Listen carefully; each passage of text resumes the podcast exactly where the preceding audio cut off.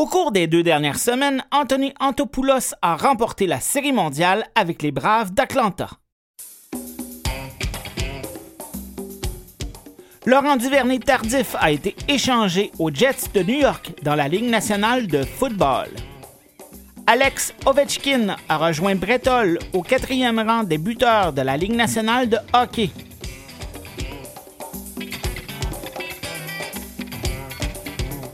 Et pendant que Carey Price rejoint le Canadien de Montréal pour se remettre en forme, nous, pour la prochaine heure, on parle de sport.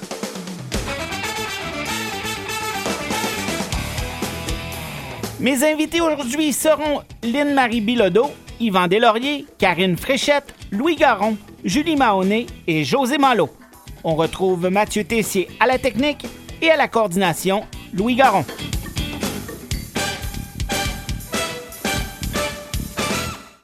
Mon nom est Dominique Tremblay et au cours de cette émission du 9 novembre, on parlera des Jeux du Québec, de l'Auditorium de Verdun, des championnats canadiens de boccia, de paraski de fond, de la Coupe Dunsmore et de Novak Djokovic. Bonne émission!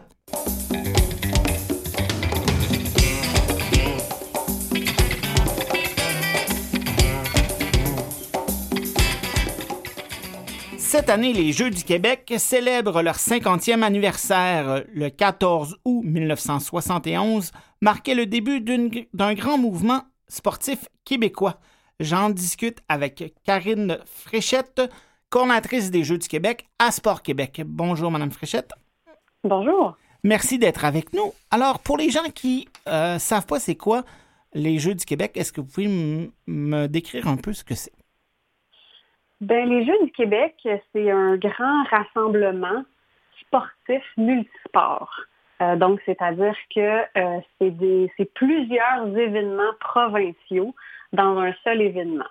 On est rendu à avoir 18 sports en compétition qu'on appelle euh, obligatoires et les milieux ont également la possibilité d'avoir quatre sports optionnels euh, ce sont des sports qui, au choix, peuvent les prendre ou non selon leurs infrastructures et selon euh, aussi s'ils ont des clubs dans leur région là, pour, euh, pour les aider à organiser ces compétitions-là.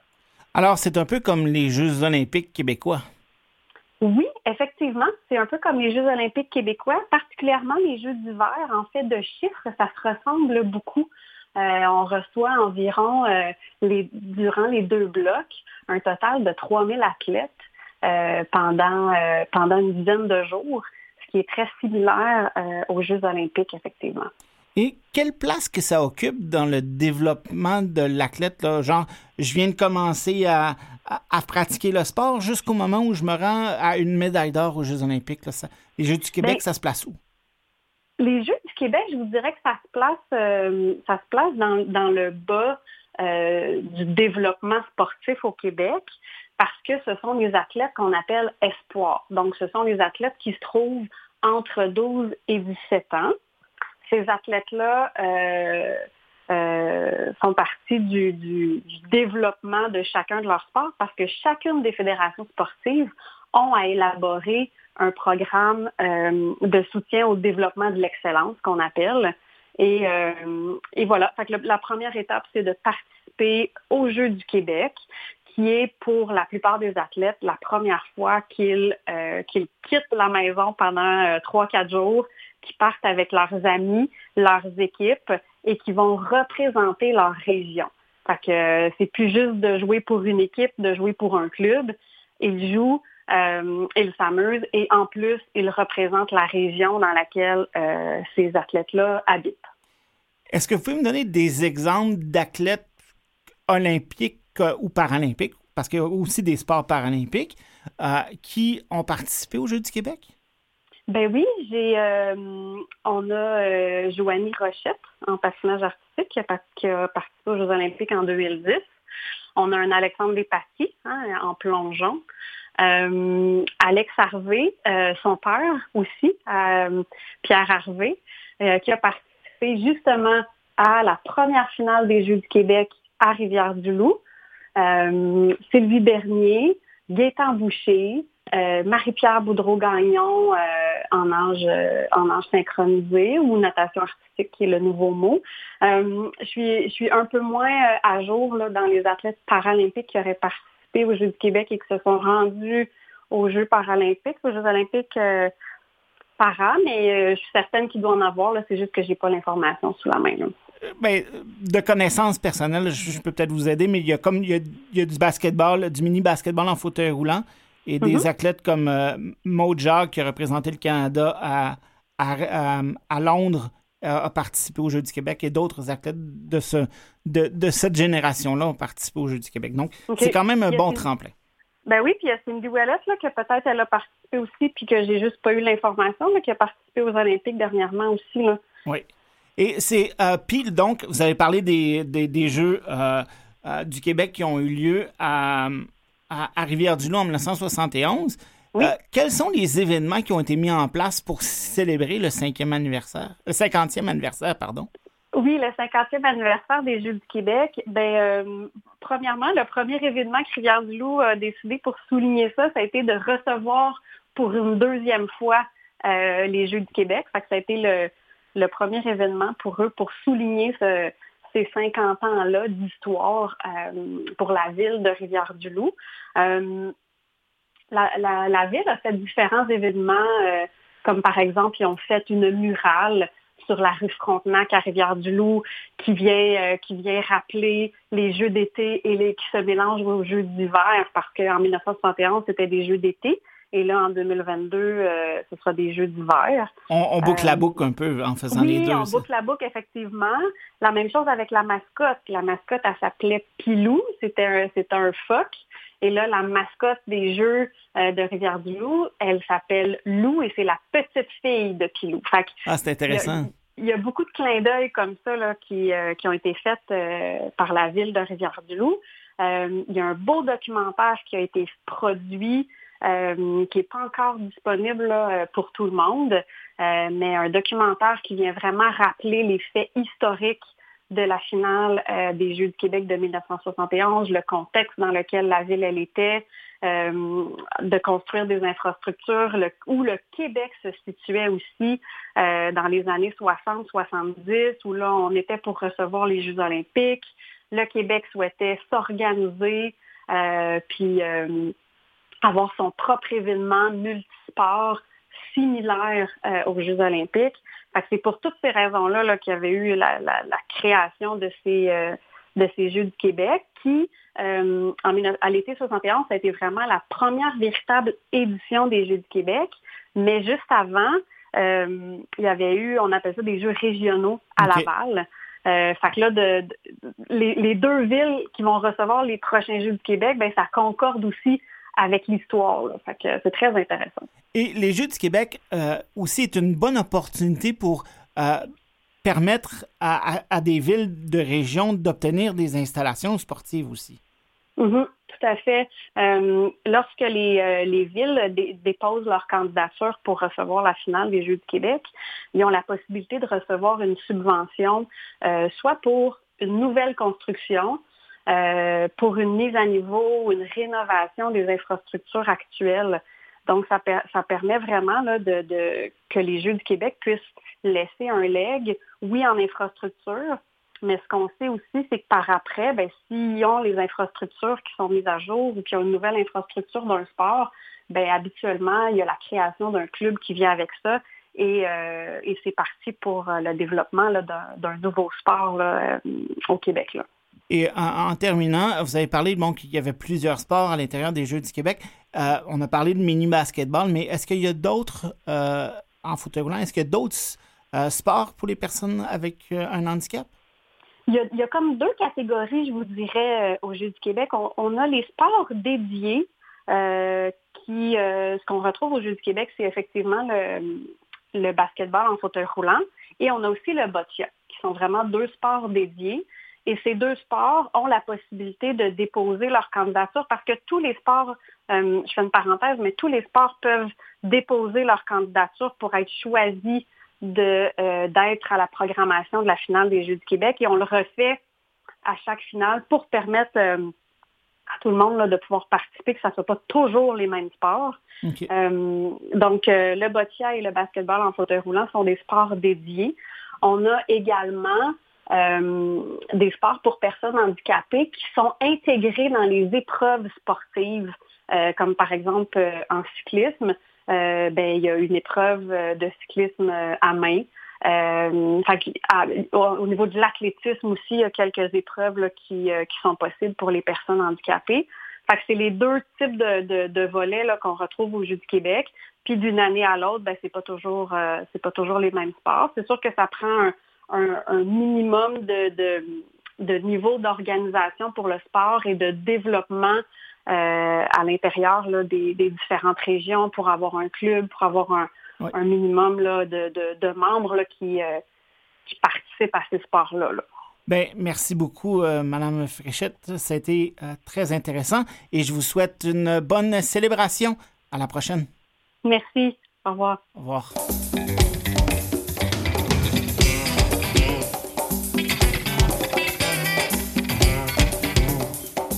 L'auditorium de Verdun s'est retrouvé dans les nouvelles au cours des dernières semaines la nouvelle équipe de basketball de Montréal, l'Alliance, qui fait partie de la Canadian Elite Basketball League, va, euh, va participer à la compétition entre ses murs l'été prochain. Et plus tôt, l'arrondissement de Verdun a annoncé une liste de rénovations qui a été faite à l'Arena. On en discute avec Julie Mahoney, qui travaille, qui est conseillère pardon, en planification à la direction culture et sport loisirs à l'arrondissement de Verdun. Bonjour, Madame Monet, ça va bien? Bonjour, Monsieur Tremblay, ça va bien et vous? Très bien, merci. Alors, euh, cet édifice, l'auditorium de Verdun plus particulièrement, c'est important pour l'arrondissement? Oui, en fait, euh, c'est vraiment euh, un peu le pilier de l'arrondissement au niveau sportif. On en est très, très fiers. C'est un bâtiment qui date de 1939 qui a connu énormément de spectacles. Si on parle à certaines générations, il y a vraiment une fibre émotive qui vient avec l'arrondissement de Verdun. Euh, Maurice Richard a joué à l'arrondissement de Verdun à l'auditorium. Dans le fond, c'est un édifice qui a connu des rénovations au cours des dernières années, euh, depuis euh, deux, trois ans, et qu'on est en train de réouvrir maintenant. Donc, on est très fiers des, des résultats accomplis par nos équipes et maintenant on est capable d'accueillir le citoyen à nouveau. Euh, vous en avez donc parlé un petit peu dans, votre première réponse, mais en détail, quel genre de rénovations ont été faites à l'arrondissement, à l'aréna, pardon? Euh, ben oui, en fait, c'est un. En fait, l'auditorium de Verdun fait partie des 40 patinoires de la ville de Montréal qui ont été réfectionnées dans le cadre du programme de rénovation des arénas. C'est un programme qui euh, met fin à la réfrigération au fréon et euh, c'est dans le cadre du protocole de Montréal pour euh, prévenir un peu les actions contre la couche d'ozone que ce programme-là a été mis en place. C'est un programme de plus de 300 millions de dollars d'investissement dans nos arénas. Et le projet de l'auditorium, c'est le plus gros de l'ensemble des projets. C'est un projet de 44 millions de travaux de transformation. Et donc, on a vraiment protégé le patrimoine. On a quand même rénover autant le niveau mécanique, réfrigération dont je vous parlais, mais on a aussi, euh, on, a sauvé un petit peu la, paroi d'origine. Dans le fond, il y a eu des rénovations au fil des ans et puis le mur de briques initial qui était là en 1939, on l'a euh, réaménagé au goût du jour. Et euh, on a également deux glaces. Donc, la deuxième glace est un côté beaucoup plus novateur. Et le, lien entre le patrimoine et l'innovation fait en sorte qu'on a même gagné un prix d'architecture cette année pour euh, l'auditorium. Félicitations pour ça. Et est-ce que vous avez fait des rénovations particulières pour les personnes handicapées? Oui, absolument. Ça, c'est vraiment une fierté de l'arrondissement. Euh, dès qu'on entend un projet, peu importe quel projet pour quelle installation, l'accessibilité universelle, c'est quand même une des prémices à la base. Donc, on essaie en tout temps d'arriver le plus possible à une accessibilité de tous nos citoyens. Et pour l'arrondissement, l'auditorium, ça a été vraiment un des projets majeurs à ce niveau-là. On a maintenant un ascenseur déjà qui va euh, aux, trois, aux trois niveaux de, de l'aréna. On a également euh, les bandes de patinoire qui sont accessibles universellement pour que les athlètes au niveau du para-hockey, peut-être éventuellement du para-basket, vont pouvoir voir à travers la paroi pour pouvoir avoir justement une espèce de, plastique transparent qui permet d'assister au jeu, même quand on est sur le banc des athlètes. Est-ce que des compétitions comme des championnats canadiens de, de para-hockey sur glace ou des championnats du monde, par exemple, de para-hockey sur glace, seraient des, des, événements qui vous intéresseraient de tenir à l'auditorium de Verdun? Avec ces rénovations? Absolument. En fait, on, vient d'ouvrir. On a ouvert en pandémie.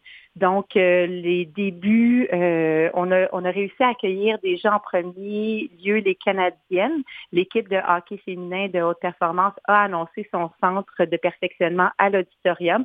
Et ça, pendant la pandémie, ça a été notre premier accueil parce qu'on pouvait accueillir en fonction de ce que la santé publique nous permettait d'accueillir. Ensuite, cet été, on a accueilli nos jeunes. Euh, on a eu des camps d'été pour le hockey mineur. On commence à avoir nos patineurs artistiques qui reviennent aussi. Donc, la fébrilité là, à l'arrondissement présentement, elle, est avec les enfants. Et c'est sûr que l'événementiel, on travaille fort pour accueillir de l'événementiel. Euh, comme vous l'avez dit plus tôt, on va accueillir l'Alliance de Montréal, la nouvelle équipe de basketball de la CEBL, mais c'est sûr qu'on est en conversation avec euh, le para-hockey pour éventuellement avoir euh, euh, un événement à tout le moins, peut-être deux ou trois dans les années qui s'en viennent. Merci. Et vous avez parlé, euh, on va retourner un peu plus dans l'histoire de Maurice Richard qui a joué à l'auditorium de Verdun. Est-ce qu'il y a d'autres moments marquants au niveau sportif qui ont eu lieu dans l'histoire à l'auditorium de Verdun? Écoutez, l'auditorium de Verdun a des moments sportifs, mais pas juste Euh, puis, dans le fond, c'est ça qui est important, qui est majeur de l'arrondissement, c'est que le bâtiment a été inauguré, je vous l'ai dit, en 1939. On a eu Maurice Richard, mais on a eu aussi le junior de, euh, le junior de Verdun, une équipe de la Ligue junior majeure du Québec plus récemment.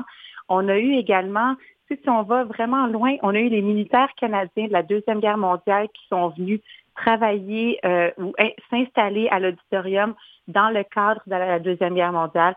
On a eu une histoire politique où est-ce qu'on a accueilli autant le camp du oui que du non pour le référendum de 1995. On a eu des grands musiciens.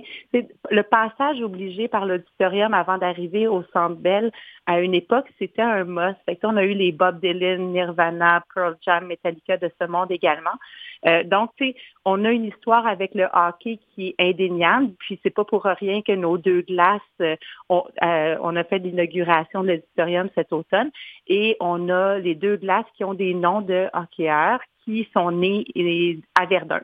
Donc, on a la glace Scotty Bowman et la glace Denis Savard.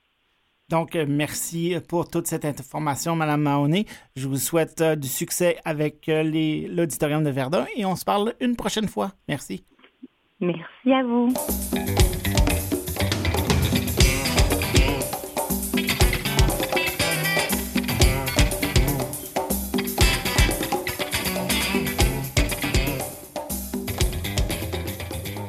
Les championnats canadiens de boccia auront lieu dans quelques jours et sont organisés par l'Association québécoise des sports pour paralytiques cérébraux. J'en parle avec la directrice José Malo. Bonjour, Madame Malo, comment allez-vous aujourd'hui? Ça va très bien. Bonjour à vous. Alors, euh, les championnats canadiens vont avoir lieu quand exactement? En fait, euh, c'est à Québec, au Québec, du 17 au 20 novembre. Et euh, donc, vous avez dit au Québec ou à Québec? Ben, un dans l'autre, c'est ça. c'est ça. Donc, ça... à Québec, au Québec. c'est bon. Donc, pourquoi avoir choisi la ville de Québec? En fait, euh, c'est un groupe de citoyens engagés euh, dans l'organisation, entre autres, des Jeux du Québec il y a quelques années, qui euh, ont eu un élan du cœur pour la discipline qu'est le boccia, pour les enfants qui étaient là aux Jeux du Québec à ce moment-là et qui nous ont dit, nous, à Québec, là, on aime ça organiser des grands événements. Qu'est-ce qu'on pourrait faire pour le boccia? Et à partir de là, ben, depuis deux, trois ans, que le projet est est là et nous y arrivons enfin avec eux euh, au Centre des congrès de Québec. Donc, vous avez développé un bon partenariat avec le Centre des congrès euh, de la ville, de la capitale nationale. Entre autres, oui, effectivement. Euh, nous sommes reçus vraiment très bien, avec beaucoup d'aide, beaucoup de support, euh, de compréhension, d'ouverture, euh, tout ça dont on a besoin pour réaliser le plus beau retour au jeu canadien finalement, parce qu'on s'entendra que le boccia, il, y a eu les Paralympiques à l'été, il y a eu un petit tournoi qu'on a fait à Québec en octobre, qui était un petit peu notre mise en bouche pour les athlètes du Québec, mais là, c'est le grand retour du boccia sur le territoire canadien. En fait, on pourrait même dire que c'est un des grands retours du sport pour personnes handicapées, là, à, part peut-être euh, le championnat canadien de, tennis qui avait lieu avec une trentaine d'athlètes, une vingtaine d'athlètes maximum en fin de semaine passée. Euh, c'est un des plus gros événements. Combien d'athlètes euh, vous allez accueillir? Bien, en fait, c'est une grande structure. Il y a près de 40 athlètes, mais on considère que les athlètes en boccia ont des assistants sportifs, donc on double presque le nombre de personnes impliquées dans la compétition sportive avec l'équipe d'athlètes, donc euh, et tous les bénévoles nécessaires. C'est à peu près le même nombre, un petit peu plus que le championnat de tennis, mais les conditions sont pas les mêmes non plus. Euh, nous, on va travailler dans des conditions d'extrême protection pour la clientèle qu'on représente. Là. Ça veut dire double vaccination, les masques, la distanciation, les règles COVID qui ont été appliquées à Tokyo pour les arbitres seront les mêmes appliquées pour nos arbitres euh, la semaine prochaine. Euh, pourquoi aller aussi...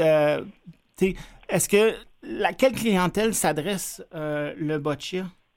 Bien, en fait, le boccia, c'est une discipline paralympique qui s'adresse à des personnes lourdement handicapées. On peut penser à des gens qui ont la paralysie cérébrale, dystrophie musculaire et d'autres maladies là, qui ont des grands noms, qu'on, va, on va les passer.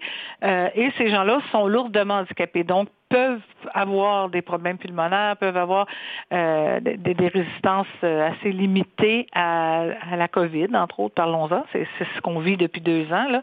Euh, donc, on, a décidé de rester avec les normes qu'on s'était données au courant de l'été, puis qu'il y avait à Tokyo, dans le but de protéger la clientèle le plus possible, faire un retour heureux. c'est, important. Et je m'attends donc qu'il n'y aura pas de spectateurs assister à la compétition? Et non, et non. On a beaucoup, beaucoup de monde qui travaille pour nous. Par contre, on a des juges de ligne, on a fait tous les gens qui sont attachés à notre milieu euh, ou même à certains athlètes ont été invités à pouvoir être bénévoles pour pouvoir être sur le terrain. Donc, on a maximisé notre réseau immédiat en termes de présence et de possibilité d'être avec nous. Et euh, il y aura une web diffusion avec TVGO euh, de deux terrains en tout temps et un terrain avec des commentaires. Et c'est là où le plaisir arrive, parce qu'un match de boccia commenté avec quelqu'un qui s'y connaît, qui nous donne l'information en français, en anglais, de façon fluide, ben c'est une belle façon de découvrir le boccia ou une belle façon d'encourager les athlètes qu'on connaît.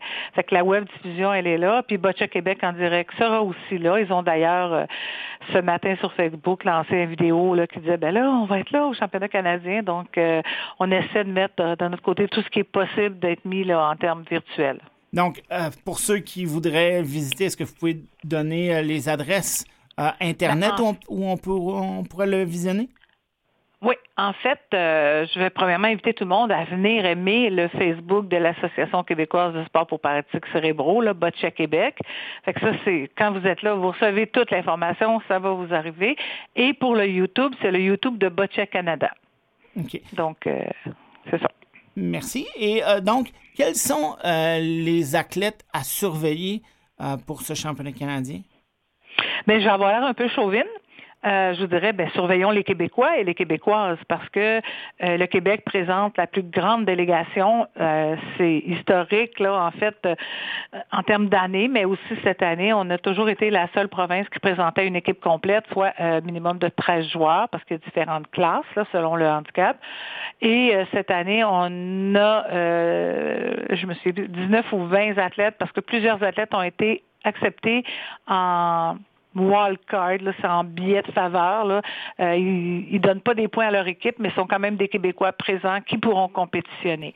Donc, euh, soyez pas surpris, ceux qui viendront là, voir les matchs euh, sur TVGO, sur le YouTube de Boccia Canada, vous verrez beaucoup de chandails bleus. Et il y a des... Donc, oui. Allez, vous pouvez continuer. Ben, en fait, j'allais dire qu'il y a aussi les quatre athlètes qui étaient aux Jeux paralympiques l'été passé. Euh, Alison Levine, Julian Kubachia, je m'excuse, Marco Dispaltro et Eric, euh, notre BC, notre jeune euh, BC euh, Danick, alors, notre jeune BC 2. ils étaient tous les quatre à Tokyo. Ils seront tous les quatre sur le terrain pour le Québec aussi. Donc, mais je pense qu'on peut avoir des belles surprises dans, ce championnat-là. Et est-ce que ce championnat canadien-là va servir de préparation pour nommer une équipe canadienne ou que des athlètes canadiens puissent aller à des compétitions internationales? Ben, en fait, effectivement, les deux entraîneurs de l'équipe canadienne, euh, Mario Delille euh, et euh, César Nicolai, seront présents pour faire de l'observation. Le troisième entraîneur de l'équipe canadienne, qui est Simon, Larouche Simon, est entraîneur aussi de l'équipe du Québec. Donc, il va être présent, de toute évidence. il y aura de l'observation. Je serais bien maladroite de vous dire que c'est le critère ultime parce qu'on est quand même encore en temps de pandémie. Donc, euh, mais ça fait partie effectivement euh, du processus de sélection des athlètes pour aller euh, dans des compétitions internationales. D'ailleurs, il y en a une équipe qui s'en vont. Eux sont déjà sélectionnés. Tout de suite après, en décembre, début décembre, ils s'en vont dans un championnat international. Donc, merci beaucoup, Madame Malo. Je vois que les gens du Québec prennent beaucoup de place euh, sur la scène nationale euh, du Québec. Ça doit être une fierté pour votre organisation et euh, je vous souhaite un bon championnat canadien. Mais merci beaucoup, puis je vous invite à nous suivre sur Boccia Canada, le YouTube, et puis venez voir sur notre Facebook, ça va vous donner le chemin pour vous y rendre. Merci beaucoup, Mme Malo. À la prochaine. Merci, M. Tremblay. Bonne journée.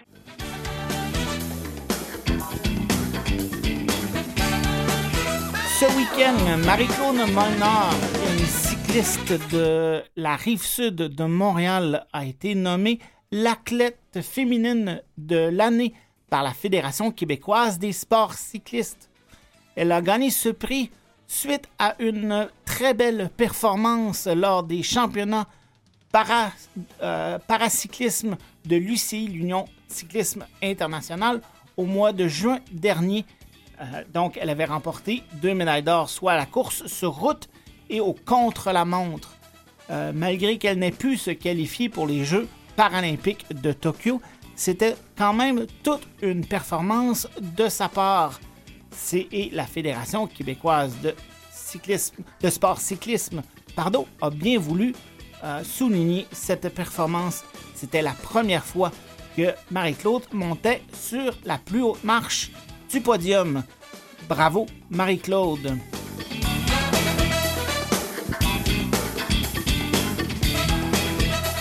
Alors, on s'en va à la pause et au retour, on parle de paraski de de la Coupe Dunsmore au football et de Novak Djokovic. Alors, à tout à l'heure!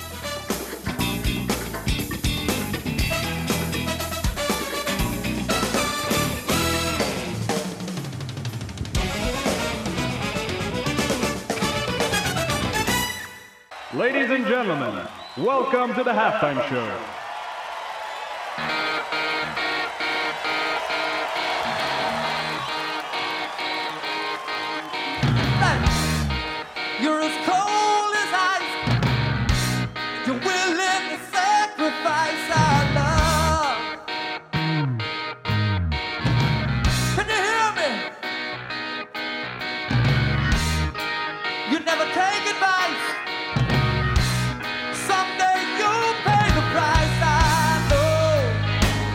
See that before, happens all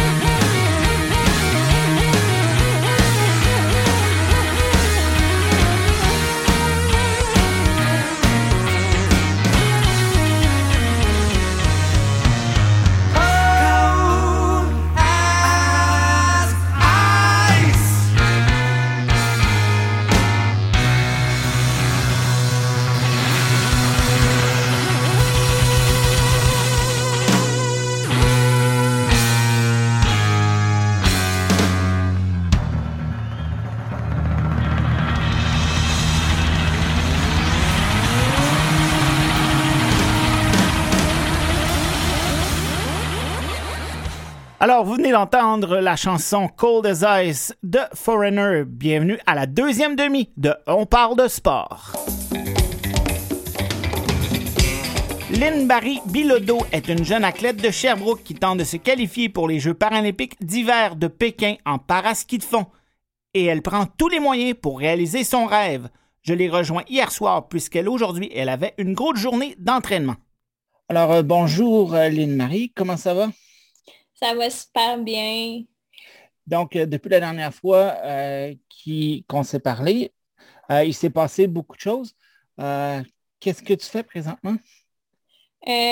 effectivement, il s'est passé plein de choses. J'ai déménagé en Alberta pour pouvoir m'entraîner pour la dernière année pour les qualifications des Jeux paralympiques de 2022. Puis comment ça va jusqu'à date l'entraînement? Ça va super bien. Euh, euh, j'ai ça euh, je suis vraiment bien encadrée.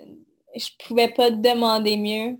Je me sens vraiment très forte et on va voir ça au mois de décembre si je vais me qualifier pour les Jeux. En, quoi consiste ton entraînement depuis que tu es arrivé à quatre mois? Euh, c'est là, la neige est arrivée chez nous, youpi. On a commencé à faire euh, du, ski, euh, du, ski, de fond depuis la mi-octobre, si je ne me trompe pas. Et dans le fond, c'est juste faire des longues distances, des intensités pour se préparer à notre saison. C'est quoi la plus grosse différence entre euh, par exemple, l'entraînement au Québec et l'entraînement en Alberta? La différence, c'est que je m'entraîne avec euh, les, meilleurs au monde. Euh, j'apprends beaucoup, j'apprends plus vite ici parce que j'ai des exemples parfaits pour pouvoir graduer vraiment rapidement dans ma progression. Qui sont tes, euh, exemples que tu suis?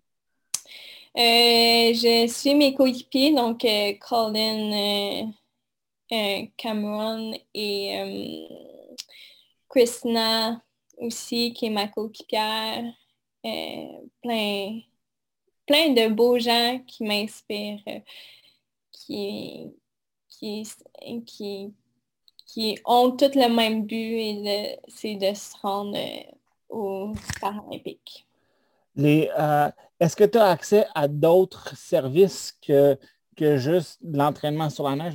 C'est sûr que c'est un avantage parce qu'au Québec, il ne neige pas encore, mais y a-t-il accès à d'autres services que, que tu n'aurais pas à, la maison?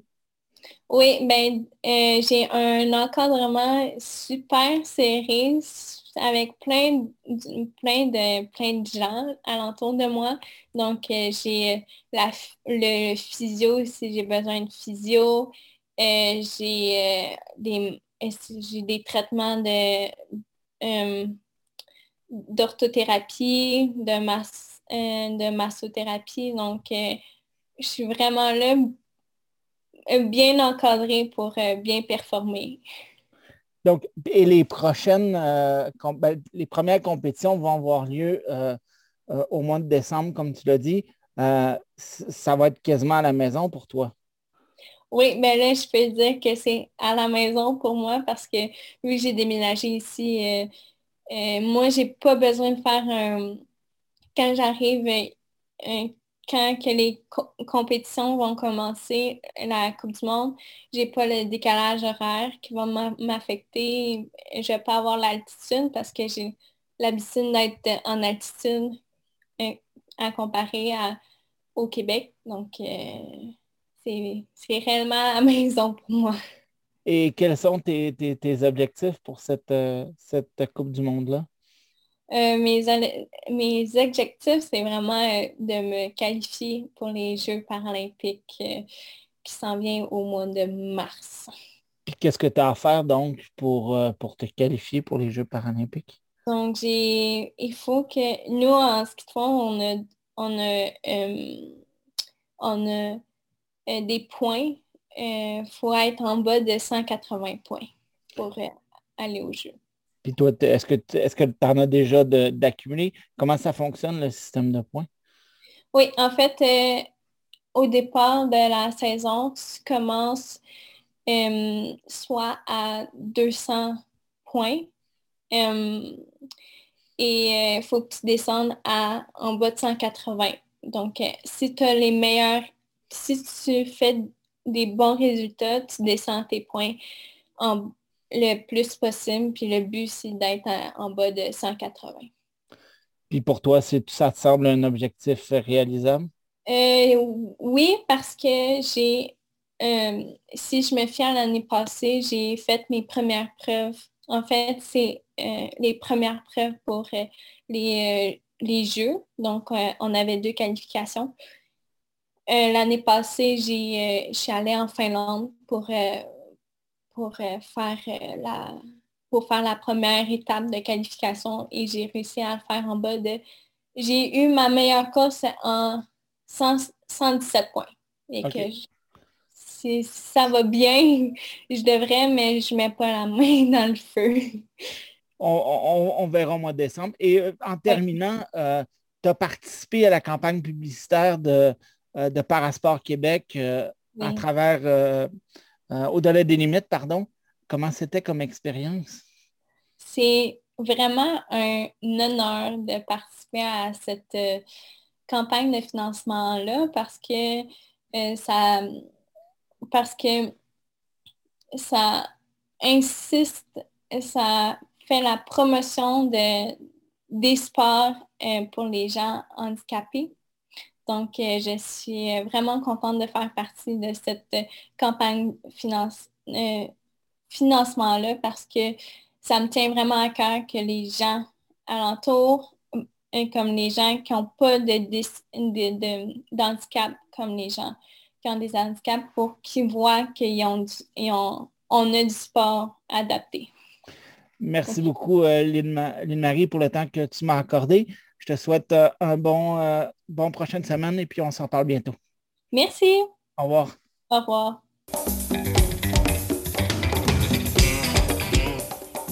On rejoint notre chroniqueur Yvan Deslauriers. Bonjour Yvan. Bonjour Dominique, comment vas-tu? Très bien, très bien. Euh, donc, entre des moments de ton travail régulier qui était aux élections, tu t'es payé un petit peu de football universitaire. Ben, en fait, c'est que j'ai commencé par regarder la situation des équipes de sport à Montréal. Alors, on ne fera pas une chronique pour les Canadiens de Montréal. Nope. On ne fera pas une chronique pour le club de football de Montréal. Nope. Et on aurait pu faire une chronique pour les Alouettes, mais même en fin de semaine, ils en ont arraché. Ah oui. Alors, je me suis tourné vers l'équipe de sport de Montréal qui fonctionne bien. Ce sont les Carabins de Montréal. Vive les Carabins!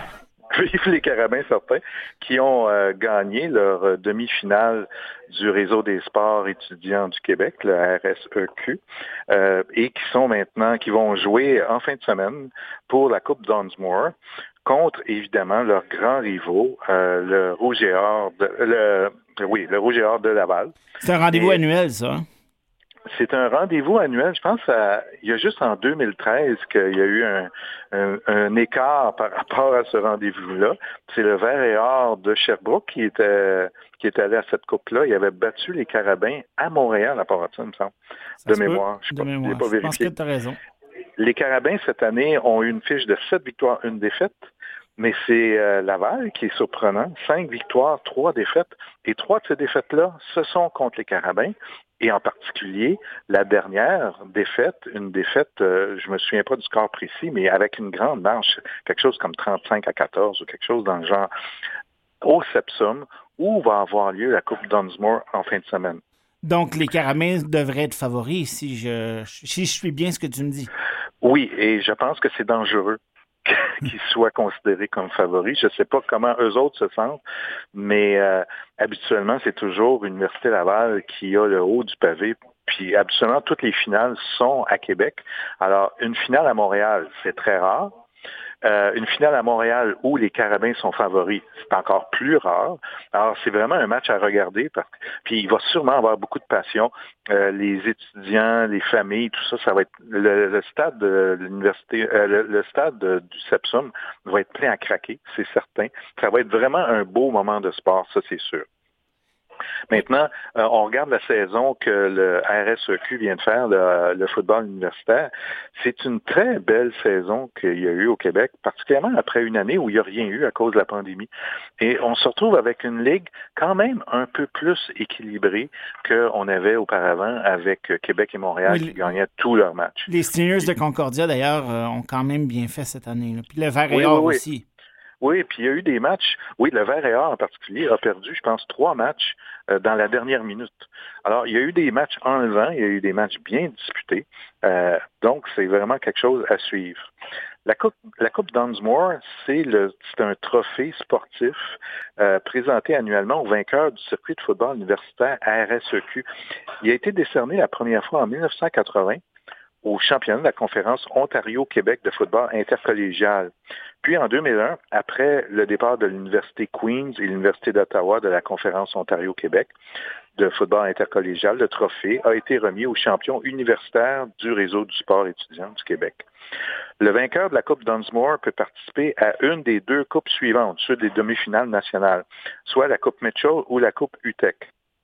La Coupe UTEC, c'est celle qui va nous intéresser particulièrement au Québec parce que euh, ça va être les gagnants de la conférence du Québec qui vont jouer contre le gagnant de la, conférence de l'Ouest. Généralement, en théorie, c'est les deux plus fortes conférences au pays. Oui. Traditionnellement, là, le Québec a toujours eu un peu de difficulté avec le champion de l'Ouest. Alors, s'il ne gagne pas, c'est parce que c'est l'Ouest qui gagne, en général. Et euh, pour la Coupe Mitchell, cette année, c'est l'Ontario versus les Maritimes. Et évidemment, ça va être suivi par la Coupe Vanier. Je voulais aussi poursuivre dans ce... Euh, ah oui, un petit point intéressant que j'ai vu dans ma recherche, les, carabins qu'on à plusieurs endroits, ils appellent les Bleus, tenteront donc de remporter un premier championnat du RSEQ à domicile et de défendre leur titre provincial. Moi, j'avais oublié ça. C'est eux qui sont les champions provinciaux parce qu'ils avaient vaincu le Rouge et Or à l'Université Laval en 2019. Mais tout ce qui s'est passé avant mars 2020, c'est comme on a tout oublié ça. Oui, ça n'existe plus. ça n'existe plus tellement. Et là, je me suis intéressé, mon Dieu, ah oui, je me suis intéressé, je regardais le temps qui pouvait me rester. Il reste à peu près 2-3 minutes. OK. Nos joueurs qui viennent du, euh, des Carabins et de l'Université Laval qui jouent présentement soit dans la Ligue canadienne, en particulier avec les Alouettes, ou dans la, dans la NFL.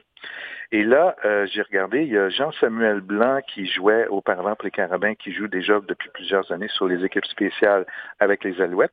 Il y a Régis Sibassou. Moi, j'étais un crack de Régis Sibassou quand il jouait pour euh, les Carabins. C'était un allié espacier à ce moment-là. Et un très grand et gros, gros personnage. Il joue comme centre arrière avec les Alouettes. Puis je me souviens pas de l'avoir vu dans, dans la dernière saison. David Côté, c'est le botteur. Et David Côté, euh, a été un métronome au niveau des bottées avec les Alouettes cette année. Je pense qu'il y a un taux de réussite autour de 80 et plus. Euh, ça, ça a été une belle, une belle surprise. David Foucault était joueur de ligne avec les Carabins pendant un joueur de ligne vedette. Il a joué aux États-Unis. Il est revenu. Il a joué quelques années à Vancouver. Il est maintenant sur la ligne avec, il est garde avec euh, les Alouettes. Et euh, je voulais finir avec euh, David Ménard. David Ménard joue comme euh, sur la ligne défensive. Il a, a jusqu'ici cette saison 13 plaqués défensifs et 8 sacs du carrière. Et je ne peux finir cette chronique sans parler de deux, deux joueurs qui viennent du RSEQ, les deux de Québec. Ah non, pas, non, c'est pas vrai. Pas, euh, un de Québec, c'est Anthony Auclair, qui est allé rapprocher avec les Texans de Houston. Ce qui est un peu drôle dans sa fiche à Anthony Auclair cette année, c'est qu'il y a un attrapé, 11 verges, et c'est juste que c'était dans la zone début. Ça, un attrapé, un touché. Son premier touché, oui. Son premier touché dans la NFL. Et évidemment, il y a un certain joueur qu'on connaît peut-être ou pas un garde avec les Jets de New York, qui s'appelle Laurent Duvernay-Tardif. Lui, il vient de McGill, il vient pas ni de, des Carabins de Montréal, ni du Rouge et Or de Laval. Euh, une exception. oui, méconnu, un puis il y a un sideline dans Mitson, je pense. Oui, il, est très, très, très populaire. Euh, c'est surtout là-dedans que c'est illustré. Mais il y a quand même une bague du, du Super Bowl. C'est quand même pas rien. Alors, Il y a euh, merci. beaucoup de Québécois qui peuvent s'en vanter. Tout à fait. Alors, merci, euh, Yvan. Et puis, on se revoit dans deux semaines. Oui. Merci. À bientôt. Bye bye. bye.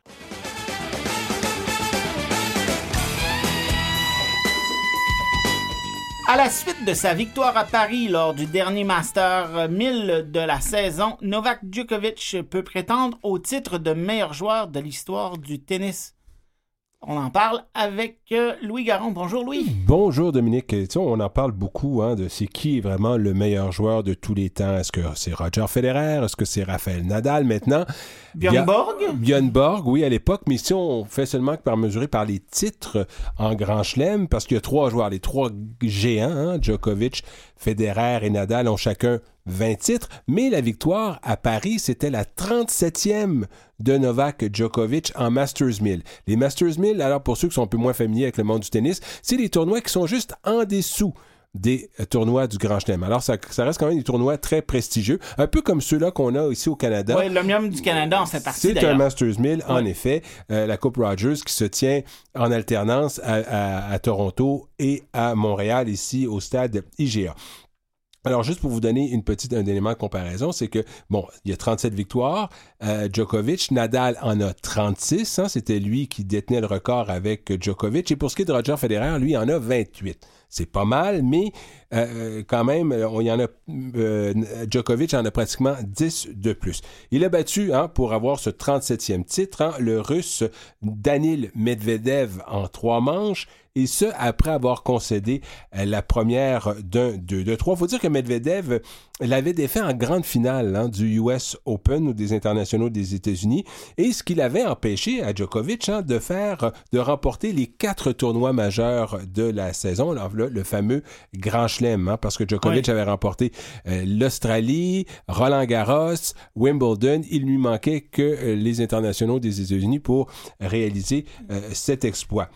Et pourtant, je, veux même rajouter, parce que Novak Djokovic, avant les Jeux, les Olympiques de Tokyo, voulait faire le Grand Chelem doré en ayant rajoutant la médaille, d'or des Jeux olympiques. à Tokyo, et c'est euh, Sacha Zverev, Alexander Zverev, l'une des vedettes montantes qui l'avait battu, qui avait causé la surprise. Le tournoi à Paris l'a remis sur la, voie victorieuse. Oui, tout à fait. Il est aussi le seul qui peut prétendre, euh, euh, en compte, en parlant de Medvedev, c'est le seul vraiment qui peut prétendre à la couronne de numéro un mondial, outre Djokovic, et Djokovic l'a battu. C'est pour vous dire que Djokovic est capable de garder à distance les jeunes loups qui aspirent à régner sur le monde du tennis. Je parlais d'Alexander Zverev, Daniel Medvedev, mais également Stefano Tsitsipas, euh, Andrei Roublev, euh, Matteo Berrettini, Yaoubert Urkash, sans oublier nos deux Canadiens, euh, Denis Chapovalov et Félix Auger Aliassim. Alors, c'est pour vous dire que Djokovic est capable quand même aujourd'hui d'être supérieur à la nouvelle génération de joueurs de tennis qui montent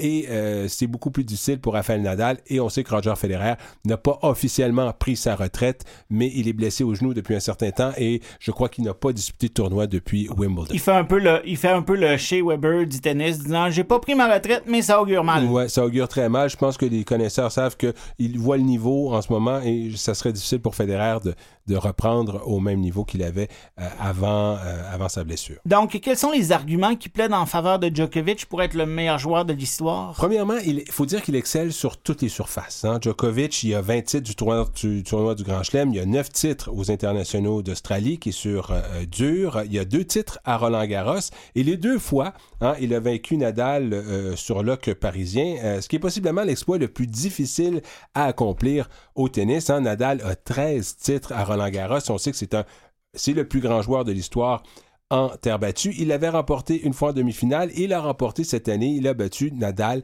en grande finale. Euh, il a six titres à Wimbledon, hein, ce qui est pas mal. Trois fois. Il a trois fois vainqueur en finale face à Roger Federer, qui est lui considéré comme le meilleur joueur sur gazon. Et Djokovic les a battus. Également trois titres au US Open. Il faut dire qu'également un de ces titres a été obtenu face à Roger Federer également. Alors, c'est pour vous dire que euh, en ce moment, il semble clair que Djokovic a surpassé Federer et en mars dernier, Dominique, le Serbe a entamé sa 311e semaine en tant que numéro un mondial. Et ça, ça surpasse également une marque que détenait Roger Federer euh, depuis juillet 2012. Alors, c'est pour dire que pratiquement tous les records de Federer seront effacés. Il ne manque qu'une victoire à Djokovic en tournoi majeur pour éclipser le Suisse. Et qu'est-ce qui fait que Djokovic est un, un joueur si redoutable? Alors, comme tout grand champion, Dominique, il possède une hantise de la défaite. Hein. Il concède rarement la victoire. L'adversaire doit lutter jusqu'à la toute fin pour l'emporter. Et euh, ils se battent, les, grands champions, vous savez, ils ne se battent rarement eux-mêmes commettent rarement des erreurs au moment euh, inopportun. C'est des joueurs qui sont capables d'arriver avec le gros service lorsqu'ils ont une balle de bris contre eux et de décourager ainsi l'adversaire, lui faisant réaliser qu'il est impossible pour lui de le battre. Et alors, c'est la partie mentale du tennis qui embarque. Et euh, aussi, euh, faut dire que ça, c'est possible grâce à sa gestion exemplaire hein, euh, de ses émotions. C'est un joueur qui ne craque jamais. C'est un joueur qui est toujours concentré, euh, qui commet, comme je vous dis, jamais d'erreur. Et aussi, ça, c'est possible aussi en raison d'une force mentale hein, développée au fil des ans à l'aide d'une détermination hors du commun. Alors, c'est surtout au niveau mental que le tennis se déroule. Oui, physiquement, il faut être doué, mais également, il faut être capable de, euh, comme je disais, de bien gérer ses émotions, d'être capable de, d'être aussi dans le moment présent. Hein, parce que souvent, dans le sport, si on regarde trop en arrière, on, on, regarde trop en avant, on, est comme, on perd sa concentration et c'est vraiment dans le moment présent qu'il faut euh, se concentrer, sur, lequel il faut se concentrer et c'est ça qui fait souvent la différence. Faut, faut jouer, faut jouer le point qu'on est en train de jouer, et pas penser pas penser à qu'on vient perdre, puis pas... Exactement, parce que là qu'on se perd, parce qu'on se dit, ah, si je gagne ce point-là, je vais faire tant, puis je vais avoir plus de chances de gagner. Et c'est là qu'on commence déjà à, perdre un peu la concentration, et c'est là qu'on devient vulnérable. Et c'est ce qui est le plus dur à accomplir au tennis. faut dire également, faut louer sa discipline de fer. Hein. C'est un gars qui est toujours en super forme, qui s'entraîne, qui a une alimentation, une hygiène de vie exemplaire, et surtout, il est dédié à son sport, et il est toujours aussi affamé de titres c'est ce qui rend les grands champions comme Novak Djokovic exceptionnels. Tout, tout un athlète. Euh, exceptionnel Djokovic, qu'on aime ou qu'on n'aime pas, on ne peut pas faire autrement que respecter le joueur, l'athlète, et euh, sa fiche parle d'elle-même. Merci beaucoup, Louis, et on s'en parle dans deux semaines. Alors, c'est ce qui met un terme à notre émission aujourd'hui. J'aimerais remercier mes invités qui étaient Lynn Marie Bilodeau, Yvan Deslauriers, Karine Fréchette, Louis Garon, Julie Mahoney et José Malo. À la technique, j'aimerais remercier le beau travail de Mathieu Tessier, merci encore, et euh, Louis Garon à la coordination. Si jamais vous cherchez quelque chose à faire en fin de semaine, écoutez la Coupe Dunsmore entre les Carabins de l'Université de Montréal et le Rouge et Or de l'Université Laval. Mon nom est Dominique Tremblay. C'est ce qui met un terme à l'émission On parle de sport. Bonjour et à la prochaine.